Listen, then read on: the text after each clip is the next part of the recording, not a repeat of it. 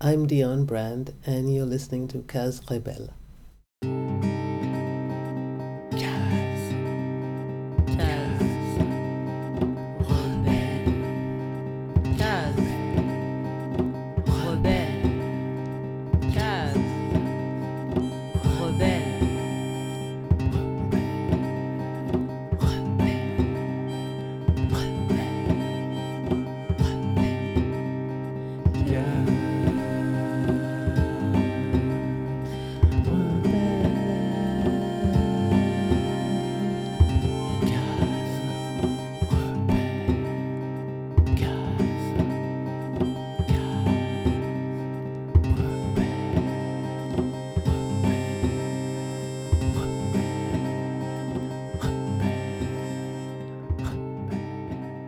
Numéro 82.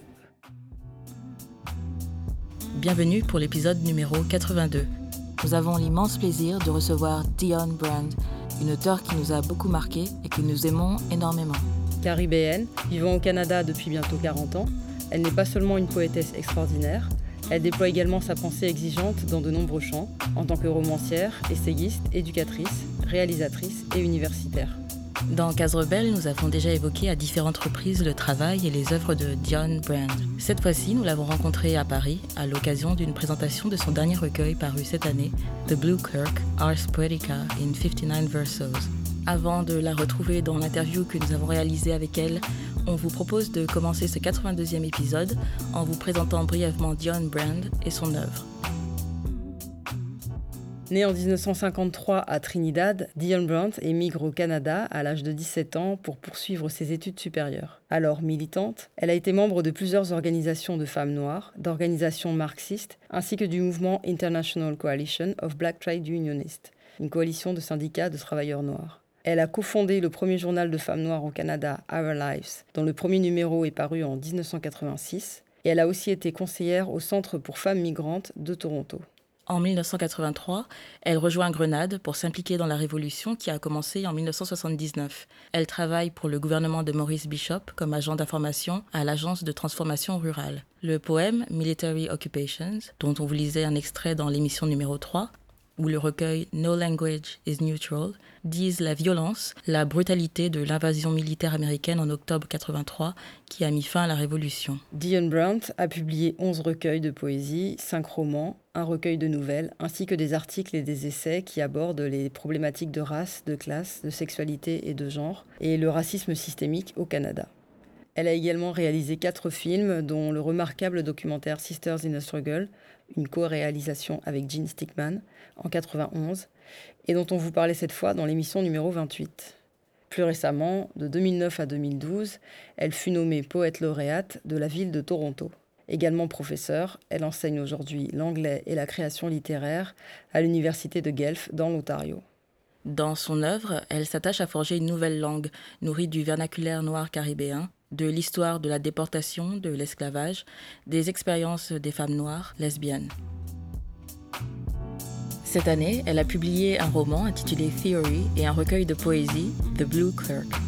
Et c'est fin octobre, donc, à l'occasion des deux journées de table ronde, d'ateliers et lectures intitulées The Sojourner Project, Dialogues on Black Precarity, Fungibility and Futurity, Dialogue sur la précarité, la fongibilité et la futurité noire, que nous avons rencontré et interviewé Dion Brand. L'événement était organisé par le collectif Practicing Refusal, fondé par les universitaires Tina Kempt et Celia Hartman, et réunissait artistes et universitaires autour des questions de la négrophobie, des expériences diasporiques et de la création. Dion Brand y donnait une lecture d'extrait de son recueil The Blue Clerk. Bonne écoute.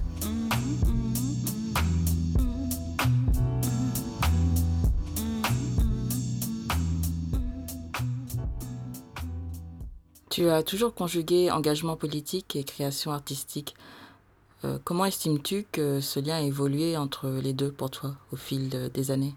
For me, there's always been a tension between um, what I saw as action. Il y a toujours eu une tension entre ce que je considérais comme de l'action, mounting of monter des campagnes uh, contre l'impérialisme, le racisme, le sexisme, etc.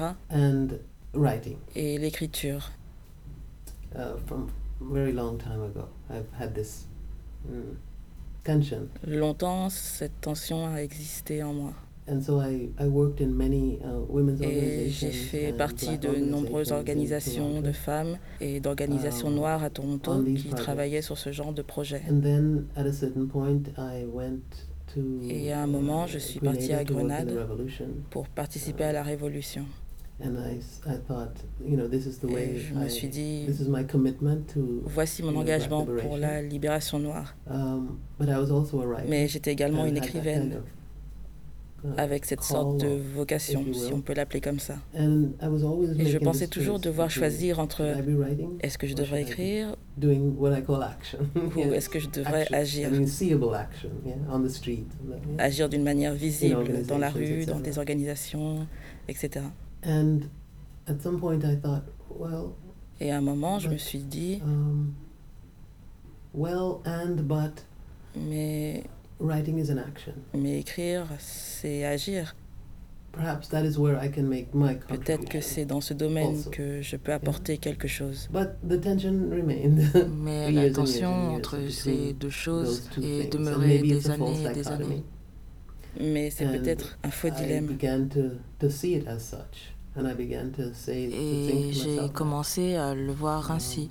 Writing is the thing I may do, Déjà, écrire, c'est peut-être ce que je peux faire pour la libération. and what that would involve is to, you know, fully express, Et ce que cela impliquerait, c'est d'imaginer imagine pleinement dans l'écriture euh, la possibilité de cette libération. I'm always attending in my work Donc, euh, c'est mon souci constant dans mon travail. Cette attention au sens de l'être um, noir à petite et à grande échelle. How to write that sentence, how to write Comment that écrire cette phrase-là, comment um, écrire ce versi that would bring d'une manière qui, me, qui nous conduirait à exister pleinement. Ton œuvre poétique et théorique est traversée par l'idée selon laquelle la narration, euh, la forme du récit en elle-même, est toujours compromise, euh, imbriquée euh, dans le projet colonial et impérialiste. On trouve cette idée vraiment intéressante et radicale. En quoi la poésie permet d'échapper à ce projet, au sempiternel cycle du récit et du contre-récit?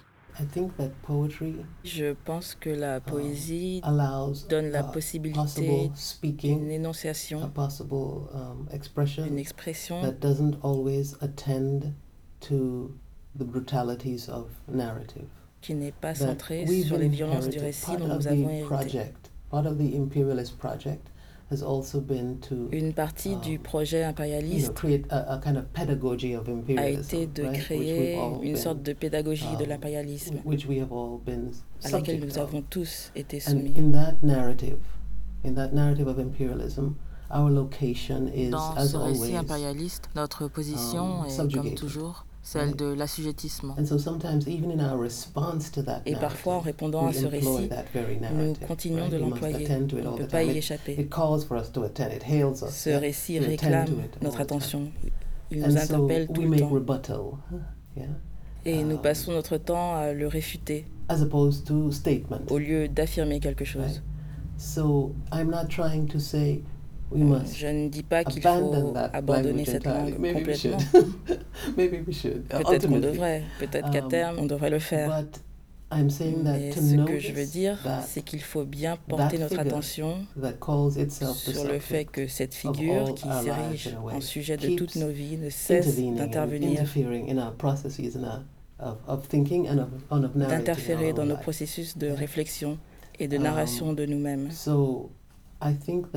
Poetry in its Et donc la um, poésie, breakage dans la façon qu'elle a and the d'ouvrir la signification for breaking meaning itself et les possibilités qu'elle offre de briser is, la signification um, même, un mot, interesting c'est discourse un discours intéressant through dans which lequel euh, we might find our own subjectivity. nous pourrions like trouver own- nos propres yeah, subjectivités. Might Nous uh, pourrions construct our beings. right? construire nos êtres. Um, so at various times, uh, you know, I write both as a poet and, Je peux écrire des um, ouvrages en tant que as a poète, que romancière ou encore essayiste. So I am constantly trying to figure out Donc je m'efforce constamment de penser à un moyen de bannir that ce colonial récit colonial de mon travail. uh, car on est uh, parfois obligé d'être cerné to par ce récit kill it. yes? pour Um, l'éliminer. But but more and more, I simply want to Mais de plus en plus, j'ai juste envie de le bannir complètement how I think de or ma façon de penser ou d'écrire. And I find poetry Je generative trouve la poésie productive ability to avec cette capacité de contenir euh, deux, quadruple, trois, right? It quatre means on so many significations, kinds de si nombreux niveaux de signification um, et de créer lacuna of d'autres euh, hiatus, des champs de signification qui se rapprochent peut-être plus to describing de la façon dont nous our voulons décrire propositions, our own propositions, our nos own, propres our propositions own thinking. et notre propre um, pensée. Yes. But given the fact that we, Mais étant do donné que nous vivons toujours sous ces régimes, je comprends qu'il y ait ce conflit, cette contradiction, cette difficulté à vouloir euh, s'extirper grâce à la langue. Mais je pense que la langue est un des moyens de s'en échapper. La langue et la révolution, bien sûr.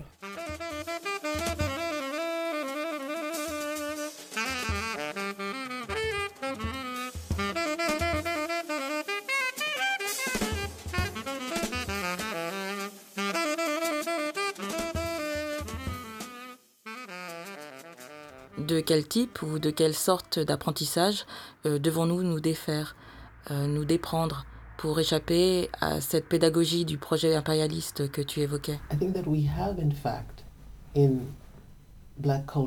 Dans les Euh, cultures noires, there are multiple il y a en fait de nombreux exemples de rupture avec cette pédagogie Um, impérialiste. In I think to live Parce que um, je in black crois que vivre is to live in dans les cultures noires, um, c'est vivre in the creativity dans la créativité circumventing consistant à contourner cette pédagogie. Um, so I use the example of Coltrane's Je prends l'exemple de Yeah. Vénus de in Coltrane ways that if you listen to, parce que si tu écoutes Venus, Vénus, then you can hear him uh, eh bien, tu l'entends essayer de s'échapper d'un type There's de pédagogie. beautiful lyric kind of line that the music begins with, and then Le morceau s'ouvre avec cette magnifique mélodie artist begins to qu'ensuite l'artiste the essaye de briser constamment. tout au long du break morceau. and crack everywhere. So I think jazz, for example, is a, a is an art that steps Je pense que le jazz est un art qui franchit cette limite, outside. Qui sort du cadre. And so much, so many other things step outside. Et beaucoup d'autres productions Um, sortent du cadre, mais it. So many other things step outside of it, but are sometimes pinioned restent encore parfois contraintes par celui-ci. Um, there are so many thinkers too. You know, Il y a think tant de penseurs aussi. um, Aimé Césaire. I think of Glissant. I think of uh, so many, Je so pense à tant artists d'artistes whose project is to try to step dont beyond le this, projet est d'aller beyond what is allowed. au-delà de ce right? qui est autorisé. Um, my chief example in this book is is L'exemple par excellence dans ce livre, in the ways in which c'est le jazz. it reaches, the music reaches beyond the Les façons um, dont la musique beyond the awful life. va au-delà de cette vie de You know, misère. The music calls out into another, into a euh, future. exprime un futur. And so I think I thought to myself, Et donc What je me suis dit, et si on pouvait accomplir la do that? même Or what chose? If I, as a writer, may do that in language? Et si un écrivain pouvait faire cela avec la langue? Uh, Because I'm not a musician, I know nothing about music. Parce que But je ne suis pas musicienne, je n'y connais rien, mais Uh, I hear the possibility j'entends cet of, appel. a- a J'entends cette possibilité d'exécuter des notes radicalement différentes, quelque part. reaching way beyond um, what is thought or what may be understood in D'aller au-delà de ce qui est pensé ou Um, compris dans ce monde-ci. So you hear that ambition Et cette ambition-là, tu l'entends that tout le temps particular dans ce morceau, but just in, in that music in mais general. aussi dans le jazz en général. uh, Et ces derniers temps, j'écoute Fatoumata Diawara and and her sound also kind et of sa musique, elle aussi, est quelque part transgressive. So many musicians have done it, have reached in a sense outside of the, Donc, euh, beaucoup de musiciens ont Um, réussi cela, sont and allés au-delà de ces frontières et je réfléchis à comment accomplir la même chose dans mon travail. Et je pense que cette démarche repose sur l'usage des figures de style propres à la poésie, qui visent à rompre la norme, par exemple la façon dont une phrase se déploie sur la page et comment rompre avec cela. Tu continues cependant à écrire des romans. Qu'est-ce que la forme romanesque et le récit te permettent de faire?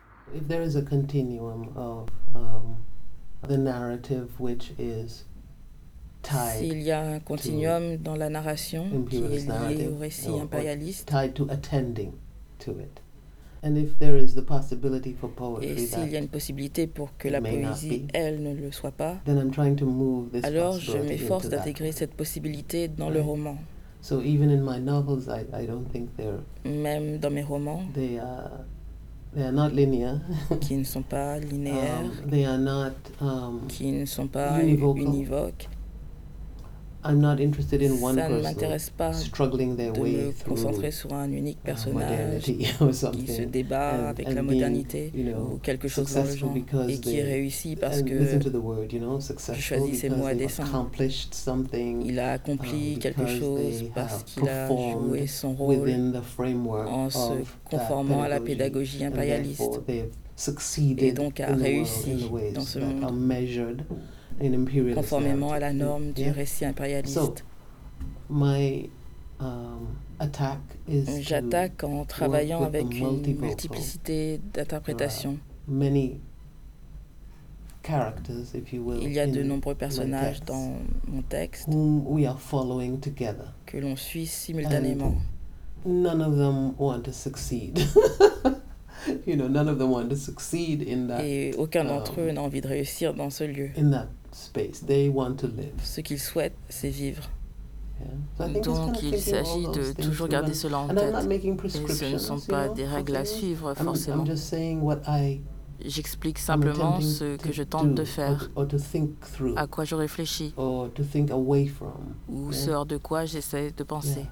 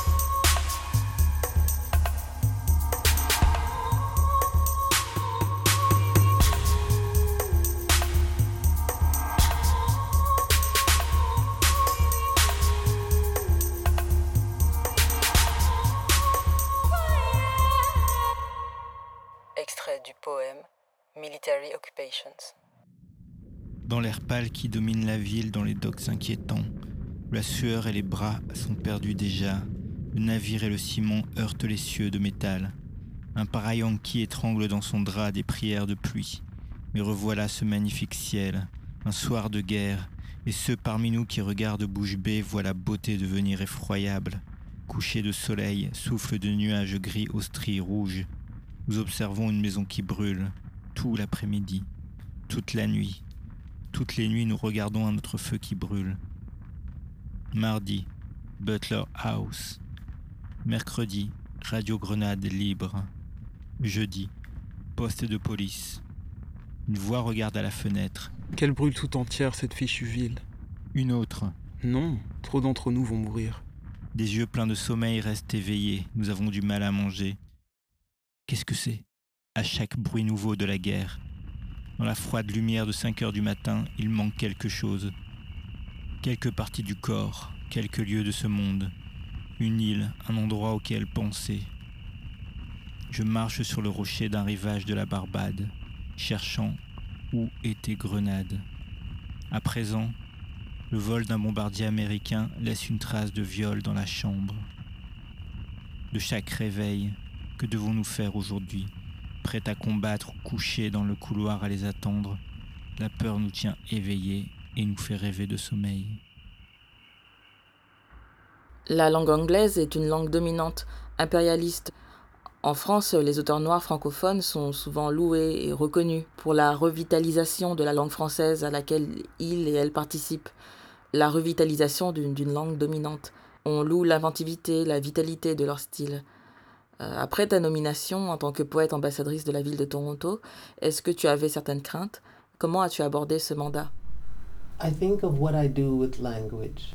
I thought of it not as Je considère que ce que je fais avec la langue anglaise n'est pas un soutien au projet impérialiste, mais une intervention dans ce projet. And I, I think of uh, my own use of the Mon utilisation de la langue as making it a pour but suitable to live in. de la rendre habitable.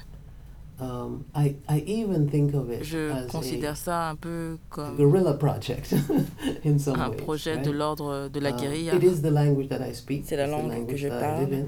que j'habite, And but I have to make that language available for me mais to je live dois la in. rendre vivable pour moi. And therefore, I have to Et par um, conséquent, write it euh, through je dois the l'écrire experiences of. Avec and expériences et les expériences de gens qui me ressemblent.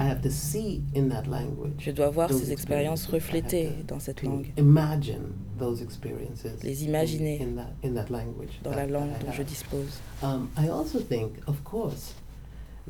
Je crois aussi, bien entendu, que le projet impérialiste a une telle force.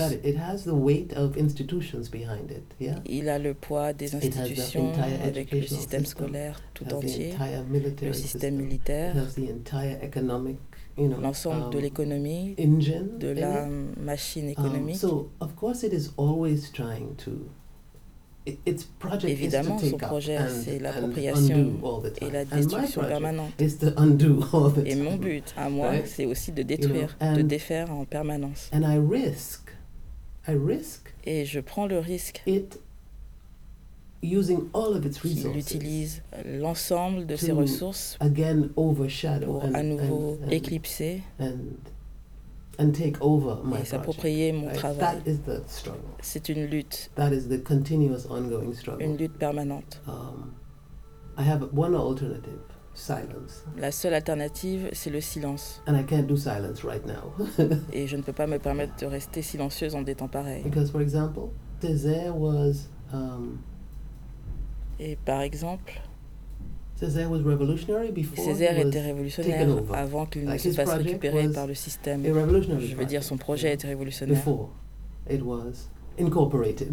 avant qu'il ne se fasse récupérer. Even jazz is a revolutionary Même project, le jazz est un projet révolutionnaire, mais all the il est constamment en train d'être récupéré. Even hip hop, Même le hip-hop, it, it begins as a revolutionary project. qui à l'origine est révolutionnaire, se fait absorber dans des projets nationalistes et impérialistes. And then some other artist comes Puis un artiste surgit et crée over- quelque chose qui, that outrepasse ce projet à So we nouveau. are in a constant um, battle for the space Donc euh, nous nous battons um, constamment realizing pour euh, um, avoir cet espace fullness. où nous réaliser pleinement. Comment envisages-tu le lien entre l'histoire et la fiction dans ton travail, étant donné cette force de l'effacement de l'histoire euh, dans les Caraïbes. You know, I think that um, you know black cultures in the West Je have pense euh, possibilities for que les the cultures noires en Occident ont des of possibilités stories, infinies de uh, of the récupération et de of- redécouverte d'histoires, So I Je considère que um, ce champ du travail being, you know, incredibly fertile est d'une incroyable fertilité because that parce que imperialist narrative has le récit impérialiste been so dominant, tellement dominant. taken over so much space. occupe un tel espace. So we could look On at peut it voir les choses sous cet angle. Mais cela signifie également for qu'il um, existe un champ for, immense. for writerly work. Pour la at, littérature, uh, recovering and recuperating pour you know, valoriser the lives of et black récupérer les vies des Noirs. right? Against that yeah? Um, so so for my purpose I, I've De mon point de vue, so it's, it's, it's endless. It's so much work to do you know? c'est infini. Um, Il y a un travail considérable à accomplir, so many experiences to cover so many kind of thoughts un nombre incroyable d'expériences à embrasser, tellement de pensées, de Because- philosophie, the, su- the mere survival of, of people car la Ah. simple survie de ces personnes, the, the intellectual la survie intellectuelle, intellectual practices that ou have plutôt les pratiques intellectuelles generated that qui ont rendu cette survie possible, infinitely interesting sont des sujets d'écriture extrêmement passionnants et au prisme desquels il faudrait réfléchir sérieusement. So, in terms of the sort of En ce qui material concerne le matériau historique, un de At the mes Full and romans, Change of the Full and Change of the Moon, 1806 suit d'abord une femme uh, esclave sur une plantation qui, en is charged 1806, with rebellion est accusée de rébellion et est condamnée à être pendue et brûlée. C'est basé sur des faits réels. And she, at her trial, says, À son procès, "This is but when she's lorsqu'elle est condamnée à death." She mort, says, "Well, elle déclare this is but a drink of water." Ce n'est qu'une gorgée d'eau suffered." comparée à tout ce que j'ai déjà And I enduré. found that line in a Je historical suis tombée sur text cette phrase dans un thought of livre it d'histoire, deeply, like what it is, what it means j'y ai in that beaucoup moment songé. in 1806 or say to say that ce que cela implique à cette période, en the 1806, forces of imperialism, right? d'adresser cette phrase aux forces impérialistes, c'est you remarquable. know, it, it's a sentence that needs to be really Cette phrase mérite vraiment qu'on y réfléchisse. So then my text started to think about that sentence that she Mon texte est ensuite what une réflexion sur les effets on generations qu'a eu of cette phrase qu'elle a prononcée right? sur les générations de ses So, descendants. So then I move, not I Puis don't on just se land déplace. in the historical Je n'atterris pas simplement dans le, champ historique de cette façon-là, mais So, on se um, déplace vers l'époque is- contemporaine. So the rest of the chapters of the text are, are a Le person reste des who chapitres is her porte sur une personne qui est le petit-enfant ou l'arrière-petit-enfant. L'arrière- the late 90s Ça nous mène jusqu'à la fin des années um, 90, living je crois. Et ce dernier descendant vit à notre époque en étant porteur de cet héritage. Ce n'est qu'une gorgée d'eau comparée à tout ce que j'ai déjà enduré. But also that En outre, la proposition philosophique that, du livre est la suivante. um, Cette femme has paid already for everything a payé son dû pour might tout ce que nous serons peut-être amenés à vivre. Et elle nous She a donné toutes les possibilités. Et Elle a offert à ses descendants la Um, possibilité de vivre dans le living in the futur. Hum, Quand vivre à l'époque à laquelle elle se situait était tout simplement épouvantable. Donc ses descendants ne doivent rien à personne. They can be who they are. Il et elle peuvent être qui or il et elle veulent être. Do you know what I mean? Des Like, épaves ou we bien rien du tout. Tu vois right ce que je veux dire? live in the present in all of the Nous avons le droit de vivre dans ce présent de toutes les manières qui soient merveilleuses ou affreuses. Our behavior in any way. That Nous n'avons à rendre de up. compte à personne. Um, and and C'est actually une dette qui a déjà été réglée. Actually, we are. Et à vrai dire, c'est envers nous qu'il y a une dette à présent.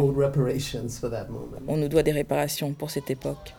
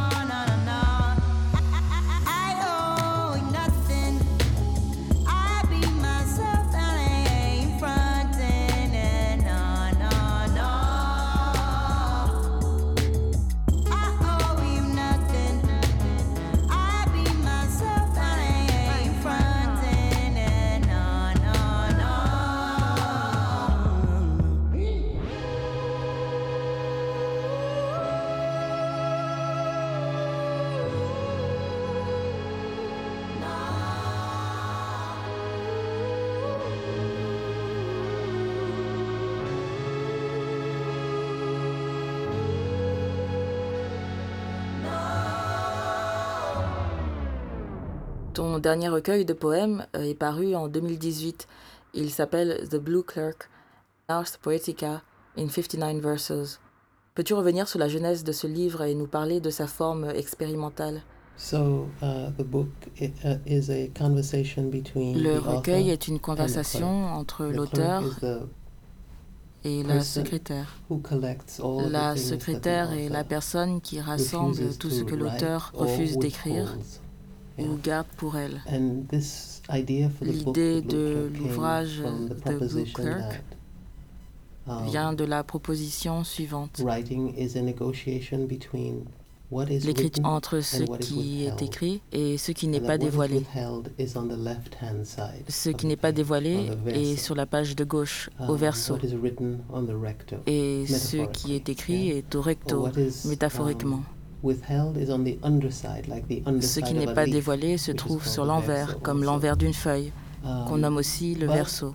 The proposition is also Le that livre euh, se base aussi sur l'idée que ce qui n'est kind pas of écrit se démultiplie uh, stronger and stronger, avec une more and certaine more fureur, une force grandissante. the author has De plus en plus de pages que l'auteur garde Uh, pour elle because- s'amoncellent parce que les raisons pour are lesquelles l'auteur refuse complicated. de dévoiler sont compliquées. are complicated by um, Elles sont compliquées à cause de cette um, discipline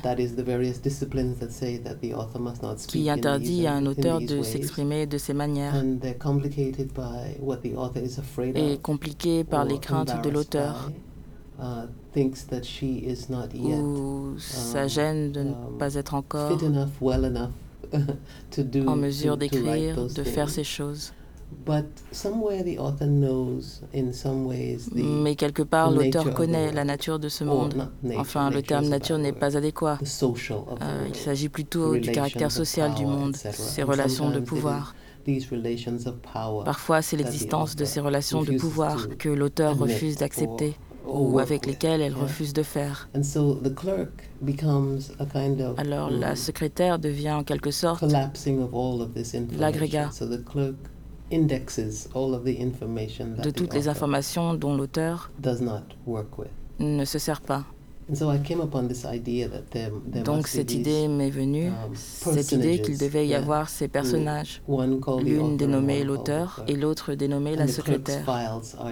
Et à ce moment-là, personne ne prête attention aux documents de la secrétaire, si ce n'est la secrétaire elle-même, la seule qui se souvienne de tout ce que l'auteur a pu laisser de côté. Um, and so the the versos began to um,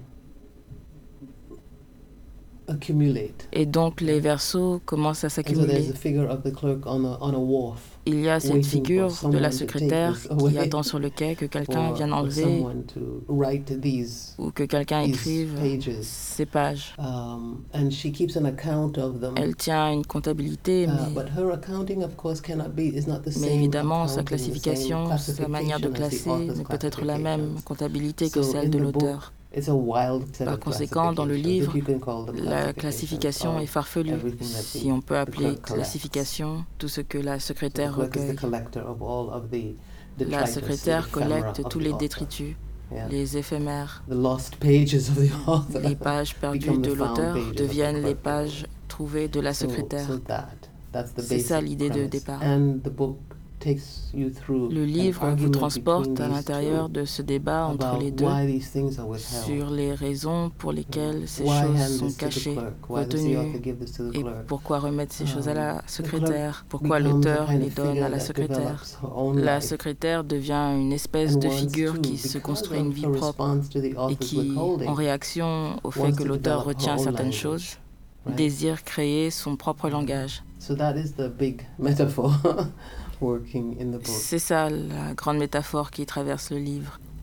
Part of the withholding of the author. Si l'auteur ne the, divulgue um, pas tout, The author lives. c'est en partie dû au It's fait que pages that the author lives l'auteur in évolue dans l'espace, the clerk lives tandis que la secrétaire évolue dans le the temps. clerk tells the author, "You live in place, I live La secrétaire lui time." dit Tu vis dans l'espace, je vis dans le temps.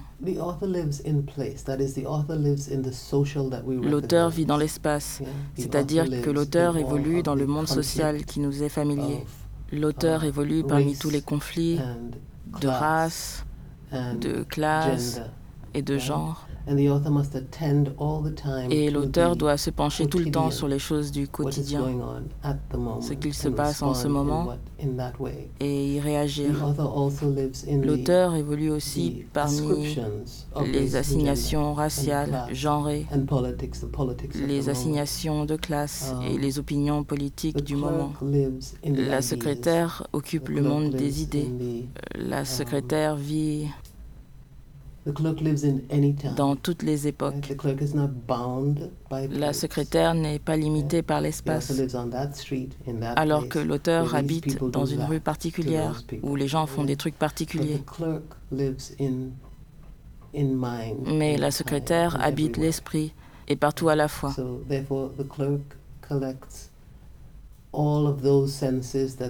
Ainsi, la secrétaire all recueille of those, toutes ces intuitions mm, que l'auteur a, experiences that the author has, all of the senses the author has. toutes les expériences que l'auteur fait. Um, So the clerk is, is another kind of intelligence, if you Donc la secrétaire représente une Um, forme différente d'intelligence, The si tu veux.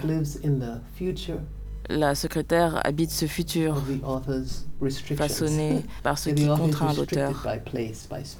Et l'auteur est limité Um, par l'espace, le lieu. Le quotidien. uh, Mais la secrétaire dépasse l'auteur, dépasse l'expérience spécifique que l'auteur est en train de faire.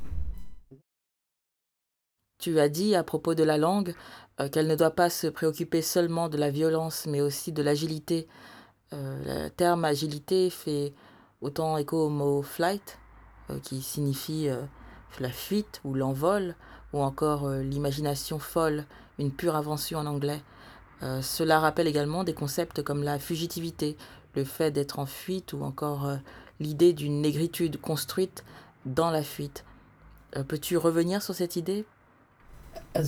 En tant que Noirs vivant dans ce monde, à l'heure actuelle, experience and have euh, nous experienced subissons historically et avons subi dans le passé awful brutalities. des violences atroces. S- certainly, we have and in, in our literatures that Dans have les been littératures produced, que nous avons um, créées, naturellement, on retrouve Um, ce souci d'aborder cette violence. and must attend to it. Et nous devons le faire.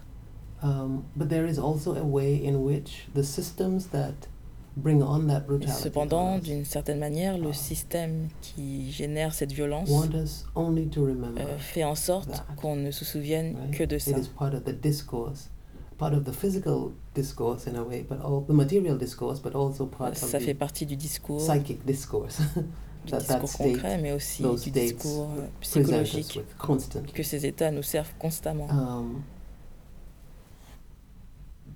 I want us to, or my Je souhaite, ou ma secrétaire le souhaite en tout cas, que nous les Noirs abordions la question we de notre agilité, de comment nous nous déplaçons entre ces discours. and to create the language that is commensurate et qu'on forge une langue à la mesure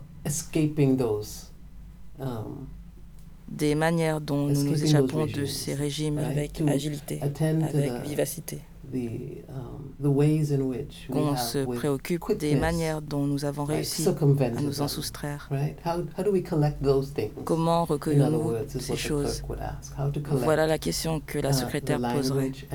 Comment recueillir cette langue et refuser celle de la violence, even even as we attend to it. alors même que cette dernière est l'objet what de notre travail language? Mais quelle est cette that we must langue create? que nous devons créer? And that I think that we continually do create Je pense que nous créons sans Um, cesse dans cette optique-là, to attend to our to the richness of our, celle de prendre en considération la richesse de notre Yeah. existence. Comment reconnaître cette richesse tout le temps et ainsi l'habiter constamment. Pas comme dans une sorte de rêve étrange, mais, dans la réalité d'aujourd'hui également.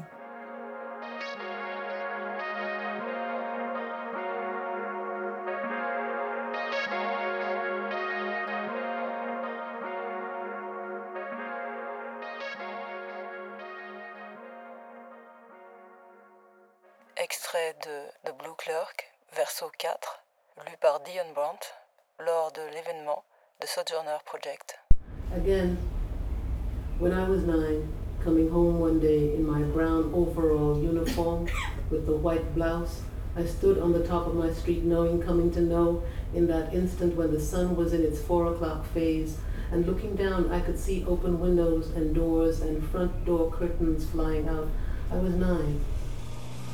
De nouveau, quand j'avais 9 ans, en rentrant de l'école vêtu de mon uniforme marron avec son chemisier blanc, je me tenais debout en haut de ma rue. Je sus, je compris à cet instant où le soleil se trouvait à sa position de 4 heures de l'après-midi, et en regardant en contrebas, je pouvais voir des fenêtres ouvertes et des portes d'entrée, les rideaux des portes d'entrée qui volaient au vent.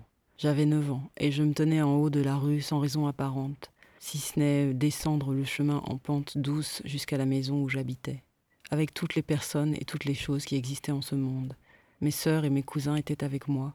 Nous avions nos cartables et notre faim de quatre heures avec nous, et notre grand-mère, et tout ce qui était précieux en ce monde nous attendait. À l'intérieur de la maison couleur jaune mercure, il y avait une haie d'hibiscus et un massif de boutons d'or et des zinnias qui attendaient. Et pendant plusieurs instants, tout cela semblait dériver dans le passé. Et de nouveau, quand j'avais 9 ans, et me tenais à l'autre bout de ma rue et regardais en contrebas la pente douce jusqu'à ma maison sous ce soleil typique du retour de l'école. La pensée que je n'allais pas vivre ici toute ma vie me saisit, la pensée qu'un jour je partirais et ne reviendrais jamais. Un vent léger effleura la scène, ou peut-être pas. Mais par la suite, j'ajoutais cet élément, parce que c'est l'usage dans les films mais disons plutôt quelque chose qui ressemblait à une onde d'air, une onde de temps souffla dans la rue étroite où mes yeux et mon cœur ne pouvaient croire la réflexion que je me faisais. Un vent léger parcourut mon cœur et le flétrit. Hier, quelqu'un a posé une question sur le motif de la répétition dans les cultures noires.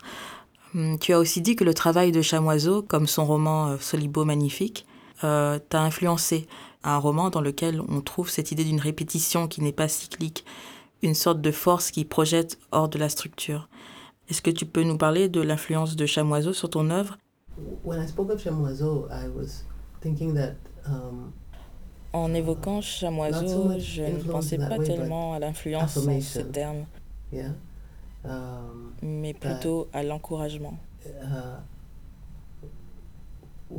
we originate from the same Le space, fait that que nous venons du même espace, les Caraïbes, um, so the recognitions donc euh, à cette identification qui s'est opérée lorsque or j'ai lu Texaco ou Solibo Magnifique. Um, there were recognitions Et cette reconnaissance de, at least in the English translations of his text, du moins dans la um, traduction anglaise de son ouvrage, there is something about the the air quelque chose qui se dégageait de l'œuvre qui similar, était similaire, and something about the something about the intellectual quelque chose dans the, l'atmosphère intellectuelle the way of working et language, la manière de travailler la the langue, way qui- of seeing language, la manière as d'envisager la langue recovery comme une of source de récupération, de redécouverte assertion of space et d'affirmation d'espace. et d'expérience. Je ne sais pas si c'est compréhensible. And in the quality of his speech that was Il y avait quelque chose dans la nature de sa And parole qui m'était familier. felt, um, Et je oh, me suis that's dit, my compare, you tiens, know? voilà un compère. And, um, yeah, and um, but long before that, uh, Et je me suis um, dit, Notes to My Native Land by since I mais bien avant ça, j'avais découvert Cahiers d'un retour au pays natal quand j'étais adolescente. um, something of that Et là encore, cette chose indéfinissable, something of the possibility of wielding language la possibilité de manier la langue de cette manière m'avait plu. at- attracted me yeah um, I also um, love the Et j'aime aussi l'écrivain, uh, Gabriel Garcia Marquez because something about the imagination quelque chose something de about what, l'imaginaire, no but something about what is seen de ce qui est visible. so what is seen isn't and this is the same with Et c'est la même chose avec Chamoiseau. what is seen isn't merely the Ce qui est vu um, n'est pas seulement de l'ordre du bureaucratique, du but what is clinique, seen is everything mais tout est vu. Yeah, and it, and it everything is seen because of Et the si on position perçoit of the tout, subject. cela est dû à la position du sujet, À la position yeah. des différents protagonistes. Again, having to do with Ce qui, encore une fois, a un rapport avec le roman, kind of en quelque sorte plurivocal. um, 100 Years of Solitude has a Un roman comme 100 ans de solitude a un caractère plurivocal. "Oh C'est la in," raison pour laquelle beaucoup de gens disent Oh mon Dieu, j'ai pas réussi à rentrer dedans. Parce que ça part dans de multiples directions.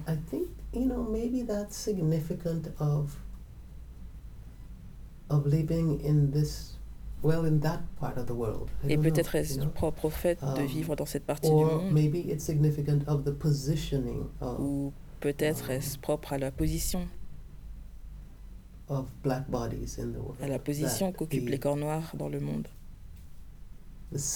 au fait que la vision est multiple, right? Because one has to see all around. parce qu'on est obligé d'avoir une vision globale. I do think that what the Je pense vraiment que le résultat de l'expérience, in my case, being black in the Americas, dans mon cas celle d'être noir aux Amériques, is like a, a pan vision, if you will, right? To see c'est l'acquisition d'une vision d'ensemble, si um, on veut. La capacité de percevoir Um, les décalages, to see entrances and à exits, percevoir les entrées et um, sorties, les reconfigurations, um, les reconfigurations recombinations, constantes, like a kind of call to comme cette sorte euh, constantly d'appel à create sans cesse créer constantly imagine outside of what one et sans cesse imaginer bound by. hors de ce qui nous entrave. So I think I want to capture in the work Donc je crois que j'ai envie de of, saisir dans mon travail um, cette espèce de caractère liminal, cette sorte de mouvement, de recréation. every minute one must À chaque discover seconde, how to recreate on something. doit découvrir un moyen de recréer Um, quelque chose. Donc euh, j'ai envie de poser ce genre de choses sur le um, papier. verso 4, Dans le verso 4, where I um, talk about euh, uh, où je a parle young self d'un moi nine âgé de 9 ans looking down a particular qui street, observe une rue précise which might look like euh, an qui pourrait ressembler à une rue quelconque, ordinary dans un discours quelconque. It is a street Mais c'est Um, une rue that the que la narratrice, n'arpentera finalement existential pas. moment, lors d'une crise very, very existentielle à un très très très jeune âge, à propos du fait de ne pas avoir d'existence du tout et de ne pas exister à cet endroit-là. It's very layered. At once it is a, Il y a plusieurs niveaux. um, C'est d'abord d'une grande simplicité. Une petite fille en haut d'une rue qui attend avant de la descendre à pied. Mais à un moment, elle bascule dans une autre conscience. Elle se rend compte qu'elle descendra cette rue, mais n'arrivera arrive jamais au bout. And perhaps that that is a kind Il of se peut que ce soit euh, l'existentialisme propre that- à la négritude, Euh, c'est-à-dire euh, always fugitive, être toujours fugitif, always um, marooned, toujours marron, um, always moving, toujours en mouvement, always toujours en train de reconstituer. Maybe that's something. Peut-être est-ce quelque chose Maybe euh, that's something for for thinking auquel on doit réfléchir in. ou dans lequel on doit And ancrer sa pensée. Et ce n'est pas si horrible que ça de penser depuis cela. Ça peut être vaste, So n'est-ce that pas? particular piece of work does a kind Ce of que ce um, poème-là, le verso 4, euh, réussit à faire, looking at the sight of that young c'est de person, s'attarder sur la vision de cette jeune personne what they recognize, et sur ce qu'elle and then reconnaît. it returns to Puis it all le the poème, il revient sans arrêt the narrator is also in parce the que la present, narratrice se The trouve aussi narrator dans is le also présent. me, the La narratrice, c'est aussi moi, l'auteur, trying to represent the moment, qui um, regarde en arrière et s'efforce en fait but de représenter cet instant. always being inflected with the Mais present. cet instant, and the toujours future. empreint du présent so et du futur. The work works on a kind of round. Ainsi, l'œuvre where fonctionne d'une every manière circulaire, de telle sorte qu'à chaque fois que la narratrice experience, raconte cette expérience, changes, l'expérience change or something is added ou to un the élément y est ajouté. But it is cyclical. Mais ça reste Um, cyclique. But and, and as the cycle moves, Et dans some ce other, mouvement cyclique, uh, d'autres choses qui relèvent de l'éphémère sont accrochées, and some other kind of view ainsi qu'une autre manière d'observer, Yeah. une autre manière de voir. Extrait du poème No Language is Neutral, du recueil éponyme paru en 1990. In another place, not here, Dans un autre lieu, pas ici, a woman might touch something between beauty une and femme pourrait nowhere, toucher quelque chose entre la beauté et nulle part, back there là-bas et ici. might pass hand over hand her own pourrait trembling passer une main, puis l'autre, sur sa propre vie tremblante. But I've tried to imagine a sea not Mais j'ai bleeding, essayé d'imaginer un océan qui ne saignerait pas, a girl's glance full as a verse, le regard furtif d'une fille débordant comme le vers d'un poème, a woman growing old and never crying to radio, une femme vieillissant sans jamais avoir pleuré, en écoutant la radio cracher l'annonce du meurtre d'un garçon noir.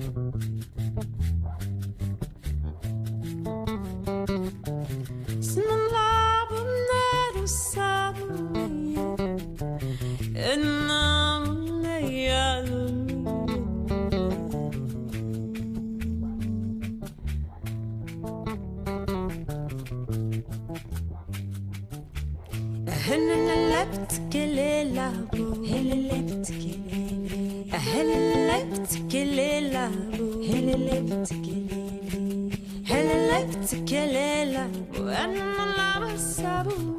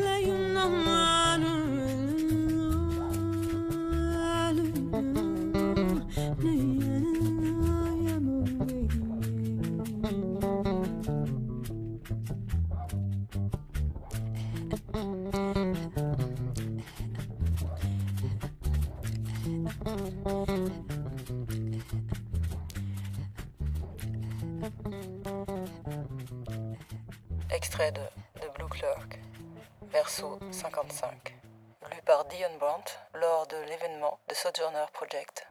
When I finally arrived at the door of no return, there was an official there, a guide, who was a man in his ordinary life.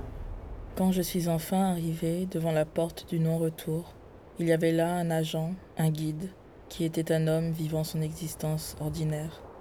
Ou décembre, épuisé par, interrompt la secrétaire. Oui, dit l'auteur. Des pièges violets. Il se déplace à la fin de l'histoire. Dossier violet, alchimie violette, onction violette. C'était au mois de décembre. Nous avions apporté une bouteille de rhum, souvenir de quelque rituel ancestral dont on ne sait plus d'où il nous vient. Nous sommes entrés, l'une derrière l'autre, comme d'habitude. Le fort était immense, somptueux.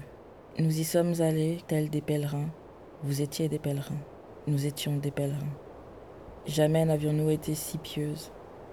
Nos dieux se trouvaient eux-mêmes dans le cachot. Nous avons éveillé nos dieux et les avons abandonnés là, car nous n'avions plus besoin d'eux. Nos dieux n'étaient pas mauvais, donc ils se montrèrent compréhensifs. Ils gisaient dans leur coin, sur le sol désintégré. Ils gisaient sur leur mur de peau, ils se levèrent à notre entrée, heureux de nous voir.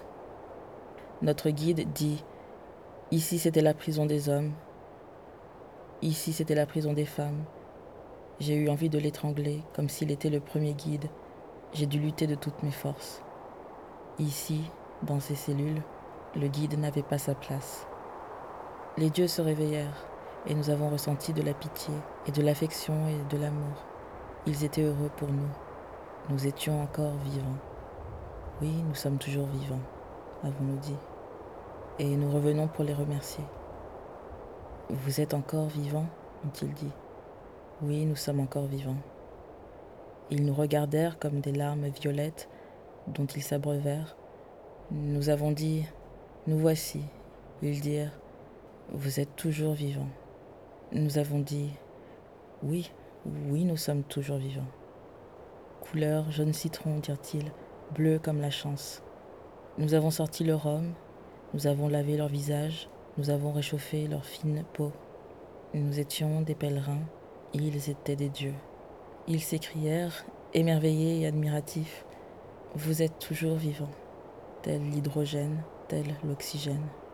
Nous sommes restés debout là une éternité. Oui, nous avons pleuré, mais ce n'est rien en comparaison. Hier soir, lors de la discussion avec la chercheuse Celia Hartman, il a été question de cette idée du retour. Tu as conclu ta lecture d'extrait de The Blue Clerk avec un verso qui racontait la visite de l'auteur à la porte du non-retour. Le dernier vers que tu as lu était particulièrement poignant.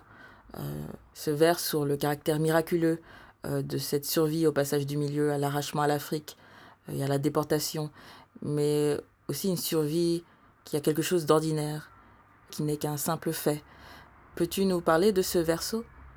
When I wrote the Quand j'ai The Map to the écrit Door of No euh, The Map Return, to the Door of No Return, I had not gone to the door of no return yet, right? In fact, je ne m'étais pas encore rendu là-bas en réalité.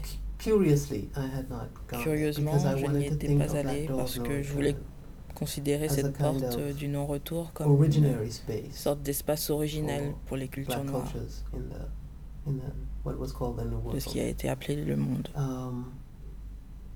And somehow, so I wanted to think of it as a kind of philosophical uh,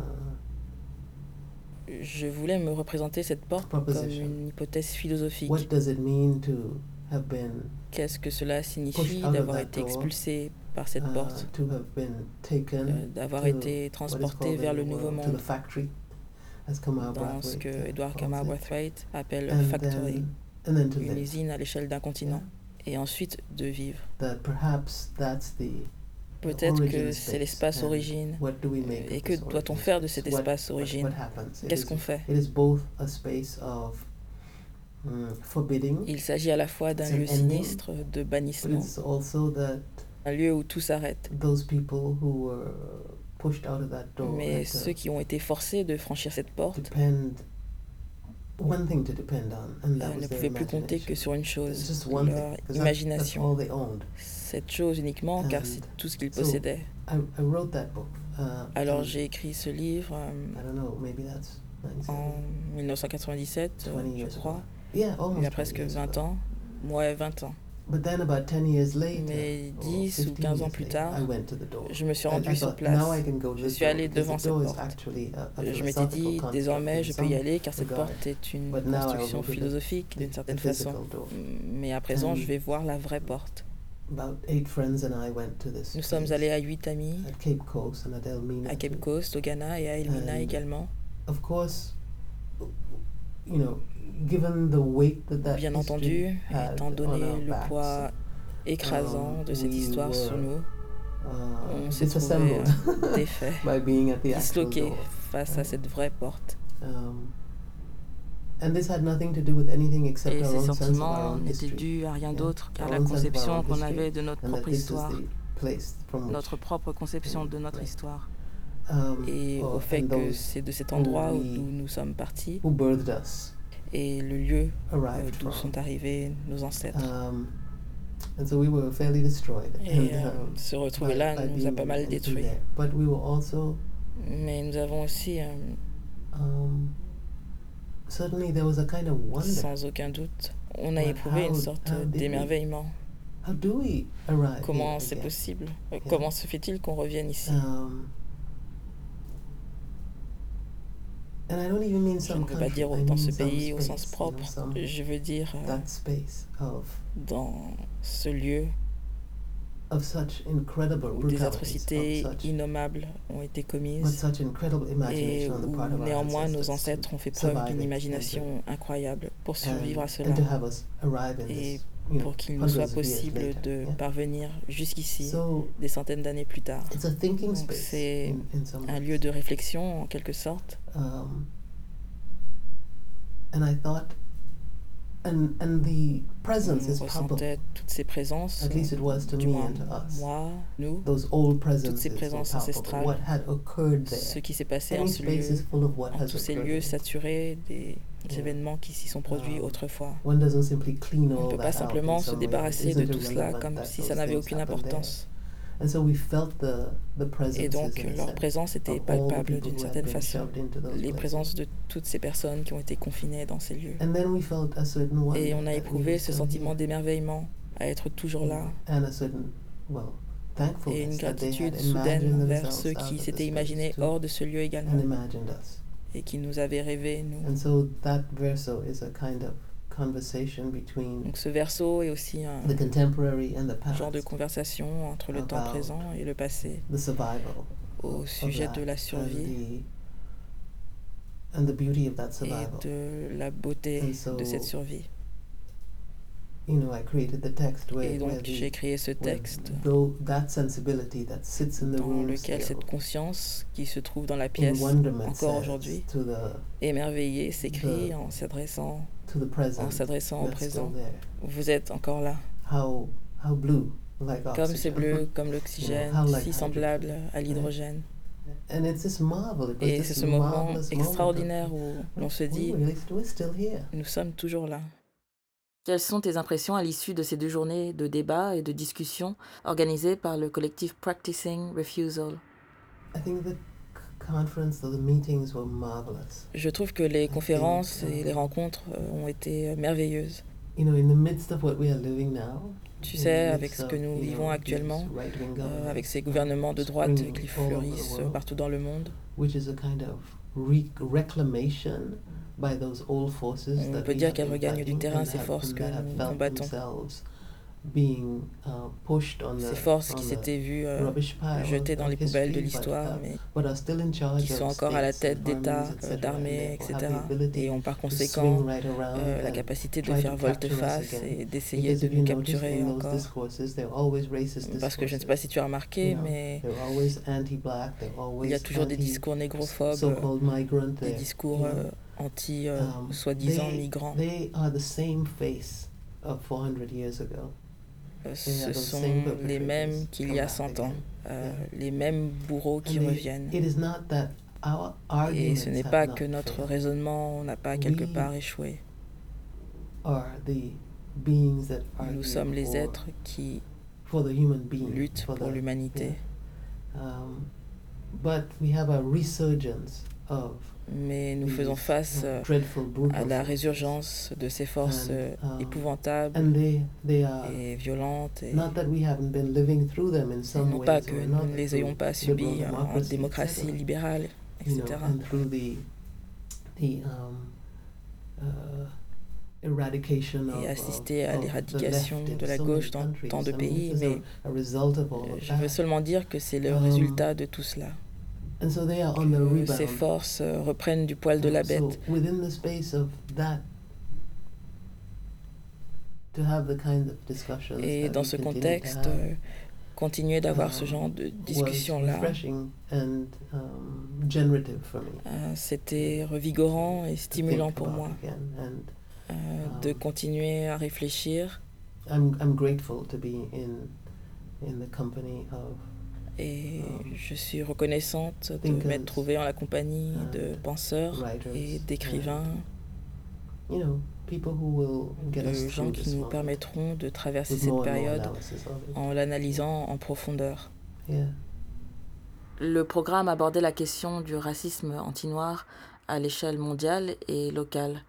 Comment analyses-tu euh, la situation euh, des Noirs au Canada au prisme euh, des thèmes abordés euh, lors de ces deux journées de débat et de discussion The experiences of black people in Canada are the same as, as Ce que vivent les Noirs um, au Canada n'est pas in si différent de ce que les Noirs vivent dans d'autres Um, pays aujourd'hui. That that uh, resurgence or the the Avec cette résurgence ou- cette uh, continuité du capitalisme um, dans le monde, de plus en plus de gens sont contraints à precarious vivre euh, des vies de plus en plus précaires, vraiment. En fait, si tu prends la ville dans laquelle je réside, Toronto, um,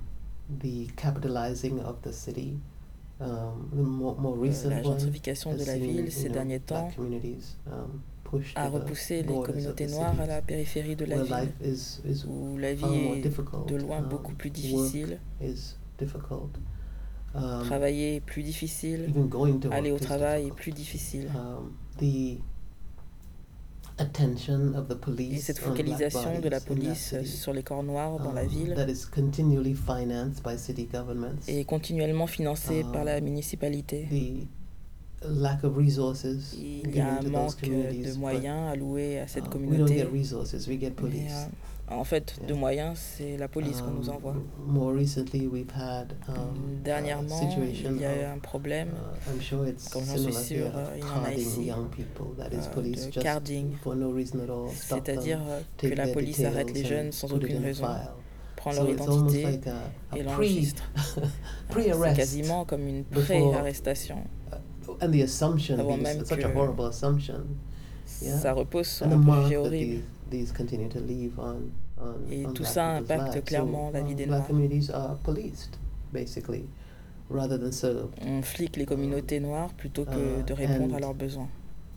the so-called kind of Et le contribuable, always, comme um, ils disent, euh, est toujours invoqué lorsqu'il est uh, question de ces problèmes euh, devant les And so we citoyens. Et nous ne sommes bien sûr pas inclus dans la définition du contribuable et du citoyen, peu importe qu'on paye les mêmes impôts, etc. Um, so we have that situation there. And right now in our province, Donc voilà par um, exemple les problèmes que nous rencontrons. um, Et dans notre province, euh, l'Ontario, euh, c'est un premier. Ministre de droite qui a été élu.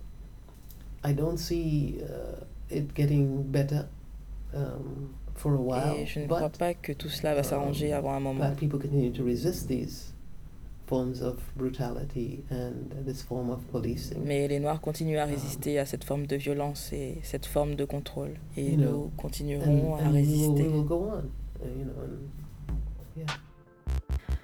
Voilà, c'est sur ces mots de Dion Brand que se termine cet épisode numéro 82. Mille merci pour cet entretien chaleureux et d'une grande richesse.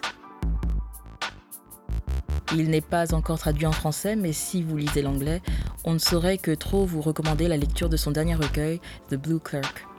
Et bien entendu, celle des recueils précédents, si vous en avez la possibilité. Land to Light On et Ossuaries ont été traduits en français. Pour ce qui est de ses romans, Love Enough et What We All Long For, a Novel, ont également été traduits en français. Vous pouvez retrouver sur notre site également les liens vers nos articles et émissions parlant de John Brand. Pour ce qui est de la musique, dans cet épisode 82, vous avez écouté Jeline avec le morceau Calcination. Ensuite, c'était Sena Bossey avec I Owe You Nothing. Et puis Malik Azara avec le morceau No Borders. Et on se quitte avec Dando de Fatoumata Diawara. À très très bientôt sur Case Rebelle.